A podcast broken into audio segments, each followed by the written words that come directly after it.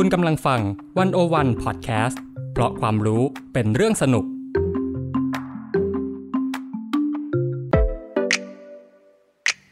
One O One In Focus เจาะไฮไลท์เด่น เศรษฐกิจสังคมการเมืองทั้งไทยและเทศ โดยกองบรรณาธิการ The One O One dot world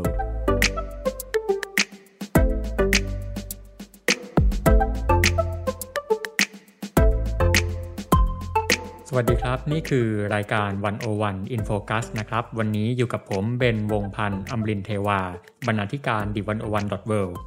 สวัสดีค่ะ ข้าวทิพย์สุดารัตน์พรมศรีใหม่ค่ะ กองบรรณาธิการ The One O One dot world ค่ะ ครับ รายการ One O One In Focus ของเราคุยประเด็นที่มันซีเรียสกันมาหลายตอนแล้วนะฮะ เรายังไม่ค่อยได้มาคุยกันในเรื่องของศิลปะกันเท่าไหร่ ก็เลยวันนี้เนี่ยก็เลยเราก็อยากมา เอาใจคอศิลปะกันบ้างนะครับ โดยเฉพาะถ้าคนที่เป็นคอศิลปะร่วมสมัยของไทยเนี่ยก็อาจจะได้ยินข่าวว่าตอนนี้มีการเปิดตัวนะครับ Jim Thompson Art Center ขึ้นมานะครับซึ่งข้าวทิพย์เนี่ยก็ได้ไปเยี่ยมเยือนมาด้วยนะครับก็เลยให้ข้าวทิพย์เล่าก่อนว่า Jim Thompson Art Center เนี่ยที่ข้าวทิพย์ไปเดินดูมาเนี่ยเป็นยังไงบ้าง คือจริง ๆ พี่เคยไปที่นี่มาก็ จริงๆ นานมากแหละ คือเมื่อก่อนเนี่ยก็จะเป็นพวกพิพิธภัณฑ์ผ้า เป็นบ้านทรงไทย เออ แต่ว่า Jim Thompson Art Center เนี่ย มันเป็นยังไง มันเป็นส่วนที่มันต่อเติมขึ้นมา หรือว่ามันเป็นการ renovate ใหม่หรืออะไรยังไงครับ อืม ค่ะ คือจริงๆ ถ้าเผื่อใครเคยไปพิพิธภัณฑ์บ้าน Jim Thompson เนาะ ทุกคนก็จะรู้สึกว่า อ่า รู้ว่าอยู่ในซอยเกษมสันสอง ก็คือ ถ้าบอกจุดมุ่งหมายใกล้ๆหน่อยก็คือใกล้กับหอศิลป์ เพราะว่าเป็นซอยใกล้ๆแถวๆนั้นนะคะ แต่ว่าทีนี้ที่ที่พี่เบนไปเนี่ย มันคือพิพิธภัณฑ์บ้าน Jim Thompson หมายความว่าเข้าไปจนสุดซอยก็จะเห็นบ้านทรงไทยใช่ แล้วเราก็จะเห็นเข้าไปก็จะมีเอ่อผ้ามีพิพิธภัณฑ์หรือมีอะไรต่างๆนะคะ แต่ว่าทีนี้เรากำลังพูดถึง Jim Thompson Art Center ก็คือเป็นคล้ายๆ กับศูนย์ศิลปะอีกอันหนึ่งซึ่งตรงนี้ค่ะก็คือเขาสร้างพื้นในพื้นที่ใหม่เป็นตึกใหม่ขึ้นมา คืออยู่ในละแวกใกล้ ๆ กัน คือถ้าเราเข้าไปในซอยเกษมสันเนี่ยเราจะเห็นอยู่ซ้ายมือก็คือเห็นตึก Jim Thompson Art Center ก่อน ก่อนที่เราจะไปถึงพิพิธภัณฑ์บ้าน Jim Thompson คือในอดีตเนี่ยอยู่ในพื้นที่เดียวกันเลย Jim Thompson Art Center แต่ว่าตอนนี้ก็คือมีการสร้างตึกใหม่ขึ้นมาค่ะ ซึ่งเพิ่งเปิดตัวไปก็จะอยู่บริเวณก่อนที่จะถึงพิพิธภัณฑ์บ้าน Jim Thompson ค่ะ เข้าไปก็คือจะเป็นตึกตึกร่วมสมัยเลยคือแบบเป็นเป็นทรงร่วมสมัยแล้วก็ สังเกตเห็นง่ายมาก แต่ว่าเราอาจจะคิดภาพกันไม่ออกจะมีตึกแบบนี้ในกรุงเทพแบบใจกลางกรุงเทพได้ยังไง ก็พื้นที่นี้เป็นพื้นที่ที่ทางมูลนิธิจิมทอมสันนะคะ ตั้งใจที่จะสร้างขึ้นมาเหมือนเป็นพื้นที่ที่คล้าย ๆ เป็นแหล่งเรียนรู้ด้วย ก็คือไม่ใช่แค่พูดถึงเรื่องศิลปะร่วมสมัยอย่างเดียวเท่านั้น คือถ้าเราเข้าไปก็จะเป็นตึกที่ที่น่าจะเข้าใจว่ามีประมาณสามสี่ชั้นได้มั้งคะซึ่งข้างบนเป็นมีมีดาดฟ้าด้วย แล้วก็มีที่จอดรถให้ด้วยนะคะ ในพื้นที่นี้เข้าไปแล้วประมาณชั้นสองเราจะเจอกับ มีร้านของจิมทอมสันที่ขายผ้าอะไรค่ะแต่ว่าจริง ๆ คือเขามีมีเขาเรียกอะไรมีสินค้าเยอะอยู่เหมือนกันนะคะแล้วก็จะมีคล้ายๆเป็นคาเฟ่ร้านกาแฟมีเครื่องดื่มค่ะ แล้วก็เดินขึ้นมาอีกก็จะมีห้องสมุดของที่นี่นะคะ แล้วก็ขึ้นไปเรื่อยก็จะมีคล้ายๆเป็นแกลเลอรี่งานศิลปะค่ะ คือทั้งหมดนี้ พูดง่ายๆว่าเหมือนเป็นแหล่งเรียนรู้ที่ตั้งใจมีขึ้นมา เพื่อตอบโจทย์กับกับความต้องการของยุคสมัยด้วย เพราะยุคสมัยนี้ทุกคนก็ต้องการพื้นที่ที่เหมือนคล้ายๆเป็น creativity space อะไรประมาณนี้ค่ะ ครับ อันนี้พูดได้ clear นิดหนึ่งก็คือ ถ้าสมมติว่าคุณเดินทางไปทางรถไฟฟ้า BTS เนี่ย ลงที่สถานีสนามกีฬาแห่งชาติ ใช่ค่ะ คือสถานีเดียวกับหอศิลปะวัฒนธรรมกรุงเทพ ใช่ถูกต้องค่ะ ครับ แล้วทีเนี้ยไอตัวของแกลเลอรี่เนี่ยที่ข้าวพูดถึงว่าอยู่บนตึก Jim Thompson Art Center เนี่ยการจัดแสดงศิลปะตรงนั้นเนี่ยเป็นลักษณะไหนแบบภาพที่แสดง หรือว่างานศิลปะที่แสดงเนี่ยเป็นรูปแบบประมาณไหนครับ อืมถ้าถ้าอิงณปัจจุบันนี้ที่ที่จัดอยู่นะคะ ก็คืองาน Future Tense เนาะคือคล้ายๆกับว่าเป็นที่เทศกาลนี้เป็นการเปิดตัวจิมทอมสันไปในตัวด้วย ซึ่ง Future Tense เนี่ยก็จะเป็นถ้าถ้าเราถ้าใครเคยไปดูงานศิลปะ ในแกลเลอรี่หรือว่าในพิพิธภัณฑ์หรือ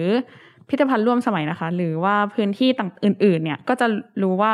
งานศิลปะร่วมสมัยก็จะมีลักษณะที่เป็นงาน installation บ้าง งานภาพถ่ายบ้างอะไรอย่างเงี้ยค่ะคือเป็นงานร่วมสมัยนั่นเอง ซึ่งที่นี่ก็ประมาณเดียวกันครับณณตอนนี้นะคะหมายถึงว่าอืมงานที่เปิดตัวณตอนนี้ Future Tense ก็เป็นงานนิทรรศการที่พูดถึงสงครามเย็นมรดกสงครามเย็น เพราะว่าอันนี้ก็คือจากการที่เข้าได้ไปคุยกับ พี่เจี๊ยบกฤติยากาวีวงศ์เนาะซึ่งเป็นผู้อำนวยการของจิมทอมสัน Art Center เดี๋ยวขอเรียกสั้นๆว่า Art Center แล้วกันครับโอเค ก็คือเหมือนพี่เจียมนะเขาก็เล่าให้ฟังว่าเหตุผลที่เป็นงานเปิดตัวนิทรรศการตัวนี้ที่ที่มาเป็นเปิดตัวตึกด้วยเนี่ย เพราะว่าเหมือนเขาอิงกับคุณจิมทอมสันนะคะ ซึ่งเป็นคนที่เปิดบริษัทจิมทอมสันอะไรต่าง ๆ เนี่ย เอ่ออิงส่วนนี้เพราะว่ามีช่วงหนึ่งในสงครามเย็นก็คือคุณจิมทอมสันหายตัวไปอืมครับหายตัวไปในช่วงสงครามเย็นก็เลยต้องการพูดถึงมรดกสงครามเย็น เพราะว่าในยุคนี้เราเราเริ่มมองเห็นมรดกของสงครามเย็นที่มันส่งผล คือไม่ใช่แค่ยุคนี้จริง ๆ เราเห็นมันมา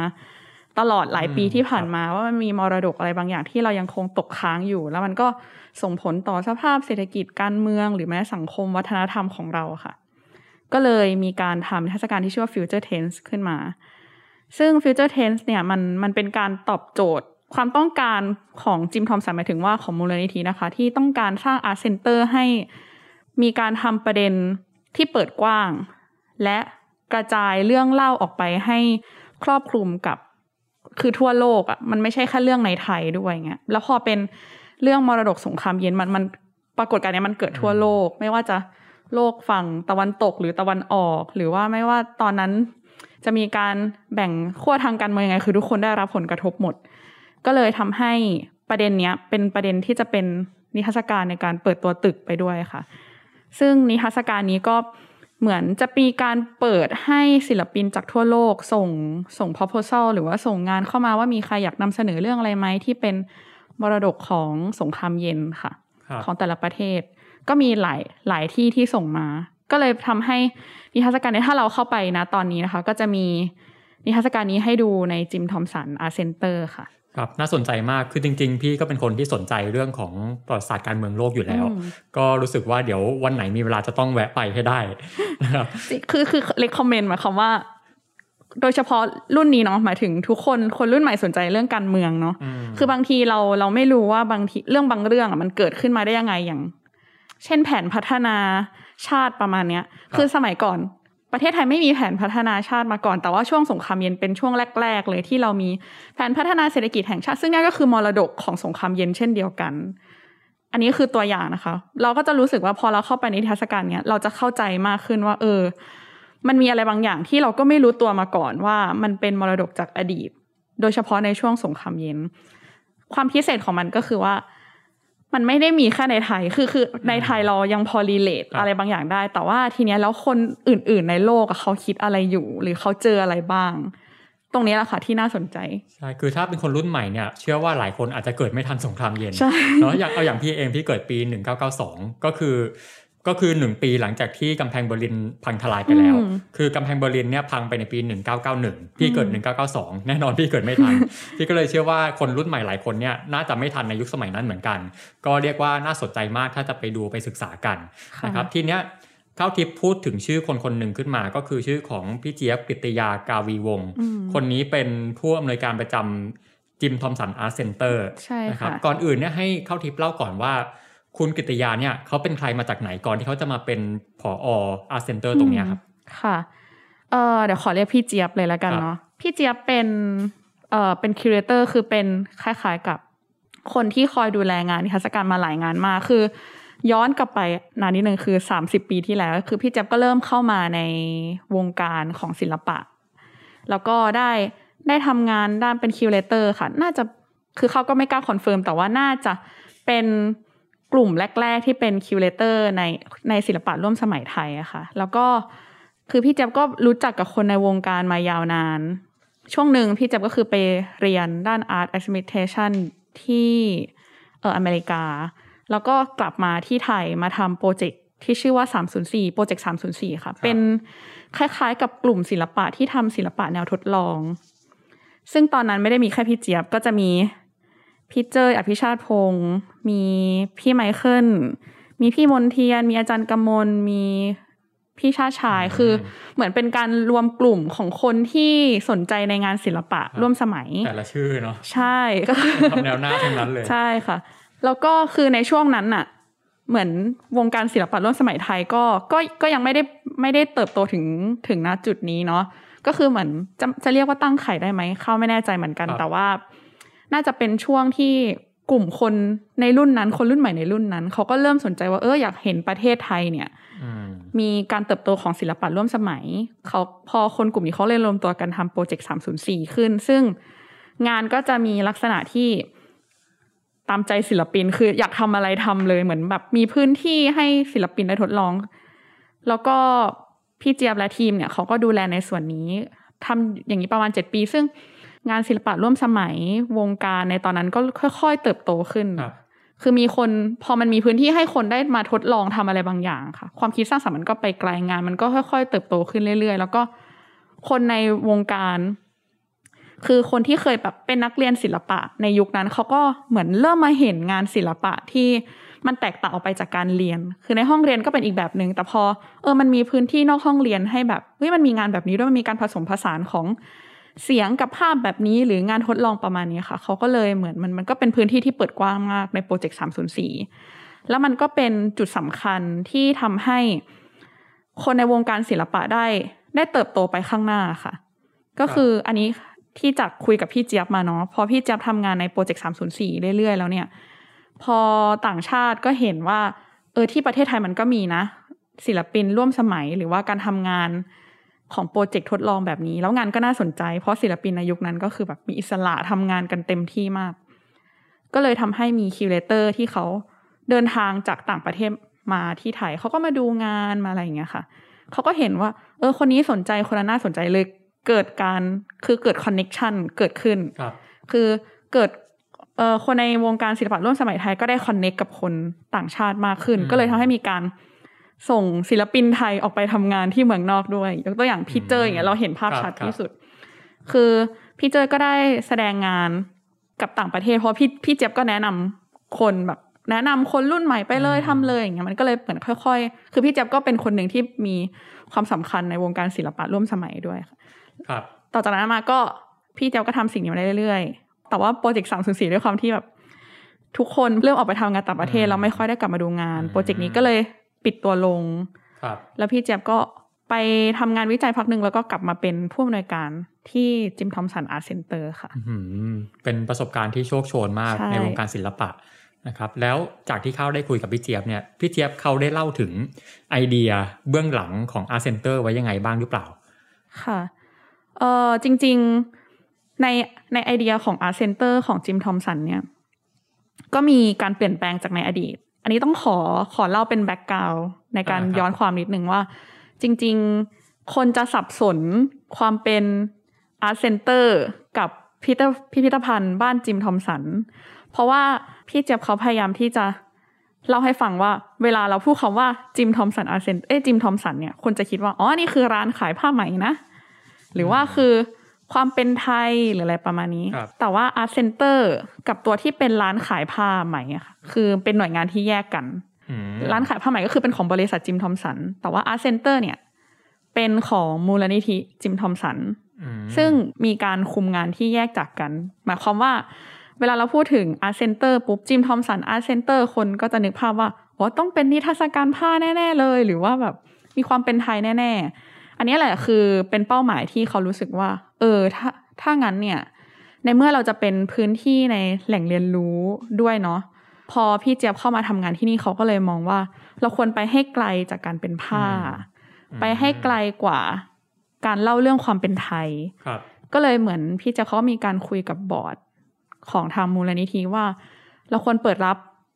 งานในหลายแนวทางด้วยนะ เอ่อทำงานทดลองบ้างหรืองาน ด้านเทคโนโลยีบ้าง เพลงบ้างเอามาผสมผสานกัน แต่ในขณะเดียวกันก็คล้ายเป็น คือด้วยความที่เขามีจุดเป้าหมายก็คือต้องโยงกลับมาที่ความเป็นมูลนิธิด้วยเนาะเขาก็เลยต้องเออทำงาน archive ด้วยพวกงานด้านประวัติศาสตร์อะไรประมาณเนี้ยค่ะ อันนี้คือคือคือเป้าคือในอดีตที่ที่ Art Center ยังคงอยู่ครับ จุดที่เดียวกันกับพิพิธภัณฑ์บ้านจิมทอมสัน ทีนี้พอสร้างตึกใหม่เขาก็เลยมีแนวทางว่า โอเค คือ เขาเริ่มเห็นสังคมว่ามันมีพลวัตที่เปลี่ยนแปลงไปมากขึ้น คือ คืออย่างที่เล่าว่าพี่เจี๊ยบก็อยู่ในวงการศิลปะมานานเนาะครับเวลาไปงานศิลปะที่จัดในแกลเลอรี่อื่น ๆ เขาก็จะเริ่มเห็นแล้วว่าเฮ้ยมันมีคนรุ่นใหม่เข้ามาสนใจงานศิลปะอืมมากขึ้นนะ แล้วก็เขาก็เริ่มมองเห็นอะไรบางอย่างว่า เวลาพูดอย่างจิมทอมสันพูดปุ๊บพูดว่าที่นี่คือจิมทอมสันทุกคนจะนึกถึงพิพิธภัณฑ์ผ้าหรืออะไรประมาณนี้เขาก็เลยรู้สึกว่างั้นเรามา ทำอะไรให้ Art Center อะมันมีความร่วมสมัยไหม คือเชื่อมโยงกับคนรุ่นใหม่มากขึ้น ก็เลยพอสร้างตึกนี้เขาก็เลยมีเป้าหมายว่าเอ่อตึกเนี้ยจะดำเนินการโดยที่ประเด็นที่ทำอย่างที่ที่เล่าไปตอน Future Tense คือมีความเปิดกว้างมากขึ้น อาจจะกลับไปทบทวนอดีตบ้างในประเด็นบางอย่าง แต่ว่าการทบทวนอดีตมันก็ทำให้เรามองปัจจุบันและอนาคตด้วยว่ามันจะไปต่อยังไง ความเป็นเป้าหมายใหม่ของ Art Center ก็เลยมีความที่ทำอะไรร่วมสมัยมากขึ้น ประเด็นเปิดกว้างมากขึ้น เปิดกว้างในที่นี้ คือไม่ใช่แค่ว่าทำแค่เรื่องในไทยหรือหรือว่าแบบทำหลาย ๆ เรื่องค่ะ แต่ว่าเขาต้องการเล่าเรื่องในระดับ global มากขึ้น แต่ไม่ได้ยึดความเป็นอเมริกันเป็นศูนย์กลาง หรือว่ายุโรปเป็นศูนย์กลาง เขาอยากลองไปเล่าเรื่องที่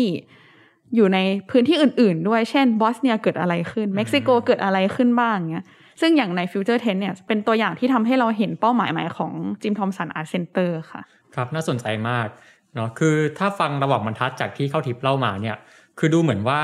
ศิลปะกับการเมืองอืมกับความเป็นไปของโลกเนี่ยจริงเอาเข้าจริงมันแยกกันไม่ออกมคือบางคนอาจจะมีวัฒกรรมบอกว่าอย่าเอาศิลปะไปปนการเมืองอืมอย่าเอาเพลงไปปนการเมือง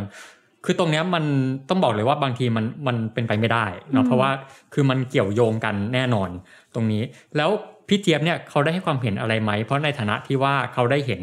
พลวัตการเปลี่ยนแปลงของสังคมของการเมืองไทยมายาวนานค่ะเขาได้เห็นความสัมพันธ์อะไรบางอย่างระหว่างศิลปะร่วมสมัยไทยกับอืมการเมืองไทยหรือเปล่าครับ คือเราคุยกันเรื่องนี้เนาะเรารู้ว่าพี่เจี๊ยบก็สนใจในเรื่องประเด็นนี้อยู่แล้ว เพราะว่าหลายครั้งพื้นที่ของ Art Center เนี่ยมันไม่ได้เป็นแค่ พื้นที่ของศิลปะร่วมสมัยอย่างเดียว แต่ว่าเขาเปิดกว้างให้อย่างเช่นมีงานวิชาการมีเสวนาของนักวิชาการเข้ามา คือพี่เจี๊ยบเขาให้มองเห็นความเป็นไปของสังคมอยู่แล้วว่าเออพอถึงจุดหนึ่งแล้วเนี่ย มันก็ต้องมีการพูดถึงเรื่องนี้เพราะเพราะจริง ๆ ศิลปะอืมก็เป็นส่วนที่เชื่อมโยงกับการเมืองอยู่แล้วใช่ครับจริง ๆ ศิลปะกับการเมืองอะ มันก็เลยอยู่เชื่อมโยงกันมาโดยตลอด ไม่ว่าจะแบบผ่านมากี่ปีแล้วก็ตาม คือเราอาจจะเห็นคนรุ่นใหม่ อันนี้ในความเห็นเขานะคือเราอาจจะเห็นคนรุ่นใหม่ครับสนใจการเมืองในยุคเนี้ยหมายถึงว่าเขาก็หันเอามาใส่ในงานศิลปะอะไรมากขึ้น แต่ว่าอืจมริง ๆ ถ้าเราย้อนกลับไปอะก็มีนะที่ศิลปินเขาพูดเรื่องการเมืองอย่างในยุคที่มีการชุมนุมของกปปสอะก็มีกลุ่มคนที่แบบทำงานศิลปะ เข้าไปอยู่ในขบวนนั้นทำอาร์ตเลนอะไรต่าง ๆอะคือมันคือจริง ๆ ก็มีมาตั้งนานแล้วอะไรเงี้ย ซึ่งพี่แจ๊บเขาก็ ตอนที่เข้าถามคำถามนี้ไปอะ คือเขาอะเคยพูดไว้นานแล้วว่าศิลปินไทยทำไมไม่มีใครเอาเรื่องสังคมมาพูดเลยนะ แต่พอเขาบอกว่าพอเขาพูดจบอะปีต่อมาคือ ก็มีการพูดมากขึ้นแบบว่าเขาเลยบอกโหเขารู้สึกว่าอ้าวเราคิดผิดไปแล้วนี่นาอะไรอย่างเงี้ยมใช่คือจริง ๆ เวลาที่พอเราอะในสายตาของเราเราอาจจะเห็นว่าเออ สองสามปีมาเนี้ยพอคนรุ่นใหม่ขึ้นมาพูดเรื่องการเมืองมากขึ้นเอ้ยมันอาจจะมีส่วนเชื่อมกับศิลปะมากขึ้นหรือเปล่าเพราะคนในวงการศิลปะก็พูดมากขึ้น แต่ว่าจริงๆอะถ้าย้อนกลับไปดูเราจะเห็นว่าเออจริงมันมีการพูดมาตั้งนานแล้วนั่นแหละ เพียงแต่จะพูดในมุมไหน พูดด้วยวัฒกรรมอะไร พูดด้วยประเด็นอะไร อันนี้ก็คือต้องไปดูในรายละเอียดอีกทีหนึ่งค่ะ ครับนี่แหละคือเราจะเห็นเลยว่าศิลปะเนี่ยมันเกี่ยวพันกับการเมืองมากใช่อย่างเช่นในช่วงเวลาปี 2 ปีมาเนี้ยที่คนรุ่นใหม่ที่ผู้คนเริ่มตั้งคำถามสังคม เริ่มตื่นตัวกับการเมืองมากขึ้น ศิลปะเราก็จะเห็นลักษณะนี้ออกมามากขึ้นนะครับเราก็จะเห็นว่าศิลปะเนี่ยมันออกมาในเชิงตั้งคำถามสังคม ในเชิงของการตั้งคำถามการเมืองเนี่ยมันก็มีให้เห็นกันเยอะขึ้น แล้วเราก็จะเห็นใช่ค่ะเรื่องของการช่วงชิงพื้นที่เนาะระหว่างอืมระหว่างรัฐระหว่างประชาชน อย่างประชาชนบางทีทำผลงานอะไรออกมาที่ว่ามันอาจจะหมิ่นเหมอืมที่รัฐมองว่าหมิ่นเหมที่รัฐมองว่ามันมันมันอ่าเป็นภัยคุกคามค่ะมันก็จะเกิดการเข้ามาพยายามทำลาย อย่างเช่นที่เราอาจจะเห็นในเอ่อ มหาวิทยาลัยเชียงใหม่เนาะใช่ที่ว่านักศึกษาพยายามมาแสดงผลงาน แต่ว่าอืมก็ถูกอ่าคณะอาจารย์ถูกเจ้าหน้าที่ตำรวจพยายามเข้ามาเก็บกันอืมเนี่ยตรงนี้เราจะเห็นเลยว่าศิลปะกับการเมืองเนี่ยเป็นเรื่องที่ไม่สามารถแยกขาดกันได้อืมนะครับ แล้วเอ่อทางพี่เจี๊ยบเนี่ยเขาได้พูดถึงหรือเปล่าว่า แล้วรัฐเนี่ยควรจะมีการตอบสนอง หรือว่าควรจะมีการเข้ามาสนับสนุนหรือ ทำอะไรกับงานศิลปะที่มันเกิดขึ้นมาเนี่ยยังไง อืมค่ะ เรื่องนี้ก็คุยกัน เพราะว่า เออเหมือนพอพอคุยกันเรื่องการเติบโตในวงการศิลปะเนาะในรอบสามสิบปี มีการเติบโตอะไรยังไงบ้างเนี่ย พี่เจี๊ยบพูดมาประเด็นหนึ่งแล้วเข้าสนใจมากเป็นเป็นคำที่เขารู้สึกชอบมาก คือเขาเปรียบเทียบวงการศิลปะร่วมสมัยไทยว่า เหมือนดอกต้นกระบองเพชรที่เติบโตในทะเลทรายที่แห้งแล้งที่สุดในโลกอืมชัดเจนว่าไม่ต้องแปลเยอะเลยใช่คือเขาบอกว่าเขาก็งงเหมือนกันว่ามันเติบโตมาได้ยังไง ในในสภาพที่แบบรัฐไม่เคยสนับสนุน เงินให้กับศิลปินหรืออะไรเลยคือ พี่จะพูดมาว่า ไอ้เงินสนับสนุนคือบางที ไม่ใช่แค่เรื่องเงินสนับสนุนนโยบายหรืออะไรต่าง ๆ เนี่ย บางเรื่อง เหมือนเขาไม่ได้ลงมาถาม คนทำงานจริง ๆ ว่าคุณต้องการอะไร เขามีให้นะแต่มันเป็นสิ่งที่คนในวงการมันไม่อาจจะไม่ได้อยากต้องการสิ่งเหล่านั้นอะไรประมาณนี้ค่ะ หรือว่ามันจะมีเงื่อนไขอะไรบางอย่างที่อาจจะทำให้ศิลปินของงบไม่ได้หรืออะไรต่างๆ ซึ่งพี่เจี๊ยบก็มองว่าตรงนี้รัฐอาจจะต้องเข้ามาช่วยสนับสนุน เพราะยังมีศิลปินอีกหลายคนที่ยังต้องการโอกาสเนาะ โดยเฉพาะ การต้องการนโยบายที่อาจจะต้องไปข้างหน้าอีกหน่อย คือปั๊มนโยบายที่แบบมองไปข้างหน้างานศิลปะ หรือวงการศิลปะร่วมสมัย หรือไปไกลกว่านั้นคือวงการสร้างสรรค์ ซึ่งไม่ใช่ครอบคลุมแค่งานศิลปะร่วมสมัยแต่รวมถึง หนังวงการเพลงหรืออะไรต่างๆ มันจะไปได้ไกลกว่าการที่เราอยู่ในเขตแดนของประเทศไทยได้ยังไง มันมันสามารถเป็นเพราะมันก็เป็นซอฟต์พาวเวอร์นี้เรารู้ เรามีโมเดลอย่างเกาหลีที่เราเห็นชัด พี่เจฟเขาเลยเสนอว่า รัฐต้องเข้ามาดูแลกลุ่มคนทำงานศิลปะเหมือนกันนะ คนทำงานในวงการสร้างสรรค์ อย่างยกตัวอย่างง่ายๆว่าที่ผ่านมาอย่างช่วงโควิด เนี่ยค่ะ Jim Thompson ทั้ง Jim Thompson Art Center และตัวพิพิธภัณฑ์บ้าน Jim Thompson ต้องปิดลงเนาะเพราะว่าเป็นช่วงล็อกดาวน์อย่างเงี้ยซึ่งสูญเสียรายได้แน่นอนในส่วนนี้ เพราะแต่ก่อนนักท่องเที่ยวเป็นเขาเรียกว่าเป็นรายได้หลักของทาง Jim Thompson นะคะ ทีนี้พอเป็นแบบนี้ปุ๊บเขาก็เลยรู้สึกว่า เออ มันก็ไม่มีการเข้ามาช่วยเหลือของรัฐเลยอย่างเงี้ย แล้วคนทำงานศิลปะจะอยู่ยังไง อืม ก็เลยแน่นอนว่าเขาต้องการให้มีการสนับสนุนคนในวงการมากขึ้น เพื่อให้วงการมันเติบโตไปข้างหน้าได้อีก ไม่ได้เป็นแค่ดอกในต้นกระบองเพชรที่แบบต้องอยู่ในพื้นที่ที่แห้งแล้งที่สุด คือมันเติบโตมาได้เพราะว่ามีน้ำมาทีคือมีน้ำจากเมืองนอก คือเงินจากเมืองนอก หรือเงินจากเอกชนอะเข้ามาช่วยอย่างเดียวอย่างเงี้ยถ้าถ้าผลักดันไปได้ก็จะเป็นเรื่องที่ดีมากค่ะ แล้วก็เขาบอกว่าเขามีเขามีโมเดลที่เขามองมาหมายถึงว่าพี่เจี๊ยบเขามีข้อเสนอว่าหนึ่งคือถ้ามีเงินสนับสนุนให้แล้วสองคือก็ต้องให้อิสระศิลปินในการทำงาน ถ้าเราอยากเป็นเหมือนเกาหลี อยากมองในมุมซอฟต์พาวเวอร์คือเกาหลีเนี่ยเราจะเห็นเลยว่า รัฐให้เงินนะแต่รัฐไม่ได้เข้ามายุ่ง content เลย คุณจะทำยังไงก็ทำไปของคุณอะไรเงี้ยมันเป็นเป็นเป็นสิทธิเสรีภาพของคุณอยู่แล้ว แต่เราให้เงินสนับสนุน ซึ่งเราก็เห็นว่าวงการศิลปะ หรือว่าวงการเกาหลีเนี่ยมันมันเติบโตไปข้างหน้า มันค่อยๆ แบบพัฒนากันไปข้างหน้าใช่ไหมคะครับแล้วก็ประเด็นที่สามที่พี่จะพูดถึงก็คือ ระบบสังคมการเมืองก็มีส่วนต่อการทำงานศิลปะด้วยถ้าเรามีการระบบการปกครองที่เป็นประชาธิปไตยเนาะเคารพสิทธิมนุษยชนหรือว่าอะไรต่างๆ มันก็เป็นรากคิดสำคัญของรัฐเหมือนกัน ที่จะช่วยอุ้มชูในทุกๆ อย่างนั่นแหละ ซึ่งวงการศิลปะก็จะเป็นส่วนที่จะได้รับประโยชน์จากตรงนี้ด้วยค่ะ ครับนิดหนึ่งข้าวสุดท้ายแล้วก็คือบางคนอาจจะมองว่าก่อนที่เราจะไป support ศิลปะเนี่ยเรามีปัญหาสังคมเยอะแยะมากมายอยู่แล้ว เออเรามีปัญหาปากท้องต่างๆเยอะแยะมากมายอยู่แล้ว แทนที่ว่าเราจะเอาเงินตรงนี้ไปส่งเสริมศิลปะเนี่ย เราเอาเงินไปแก้ปัญหาพวกนี้ก่อนดีกว่าไหมแทนที่จะเอาเงินไปให้ศิลปะเนี่ยข้าวคิดว่ายังไงในความเห็นข้าวนะคะคือจริง ๆ คนพูดประโยชน์นี้ก็ถูกเหมือนกัน เพราะว่าจริง ๆ บ้านเราก็คือมันมีปัญหาหลายอย่างเนาะแต่ว่ารากปัญหามันอยู่คล้าย ๆ กัน คือเวลาที่เรา เอาปัญหาทั้งหมดมาเห็นแล้วไปมองหารากมันจะมันจะอยู่รากเดียวกัน ก็คือระบบสังคมการเมืองอะไรต่างๆ แต่ว่าทีเนี้ยคำถามคือเอ้ยทุกวันนี้คนยังมีค่าของชีพหรืออะไรที่แบบยังต้องการการช่วยเหลือจากรัฐอยู่อะไรอย่างเงี้ยค่ะเขาจะเวลาที่ไหนแบบไปสนใจศิลปะล่ะเพราะว่าศิลปะมันก็ดูเหมือนเป็นอีกชั้นหนึ่งเนาะของคนที่ต้องสนใจหรือว่า ถ้ารัฐจะเอาเงินไปสนับสนุน คนทำงานศิลปะเนี่ยเอาเงินมาสนับสนุนประชาชนไม่ดีกว่าหรอคือพอยเนี้ยก็ถูกต้องแต่ว่า อย่าลืมว่าเอ่อการที่งานศิลปะมันเป็นซอฟต์พาวเวอร์ของประเทศได้เนี่ย มันก็สามารถสร้างอืมรายได้อะไรบางอย่างกลับมาได้เหมือนกัน คือถ้าพูดอีกครั้งคือโมเดลเกาหลีเนี่ยมันมันเห็นภาพชัด ว่าจริง ๆ เกาหลียุคหนึ่งอะ ก็หมายถึงว่าความเป็นอยู่ของประชากรก็ยังไม่ได้ถึงขั้นดีอย่างทุกวันนี้ แต่ว่าเหตุผลที่เขาไปลงเพราะเขามองเห็นแล้วว่าซอฟต์พาวเวอร์จะนำรายได้เข้ามาอืมสู่ประเทศได้ และทุกวันนี้เกาหลีก็คือ เติบโตได้ด้วยเพราะครับซอฟต์พาวเวอร์ด้วย ซึ่งมันก็อยู่ที่วิสัยทัศน์ของผู้นำด้วยส่วนหนึ่ต้องงค่ะครับก็วันนี้ขอบคุณข้าวที่มาพูดคุยกันขอบนะครับ ก็สำหรับถ้าเกิดว่าใครอยากดูรายละเอียดนะฮะเรื่องราวของ Jim Thompson Art Center แล้วก็อยากฟังแนวคิดของพี่เจี๊ยบกฤติยามากขึ้นเนี่ยแนะนำให้ไปอ่านบทความในเว็บไซต์ d 1 1 w o r l d นะครับบทความชื่อว่า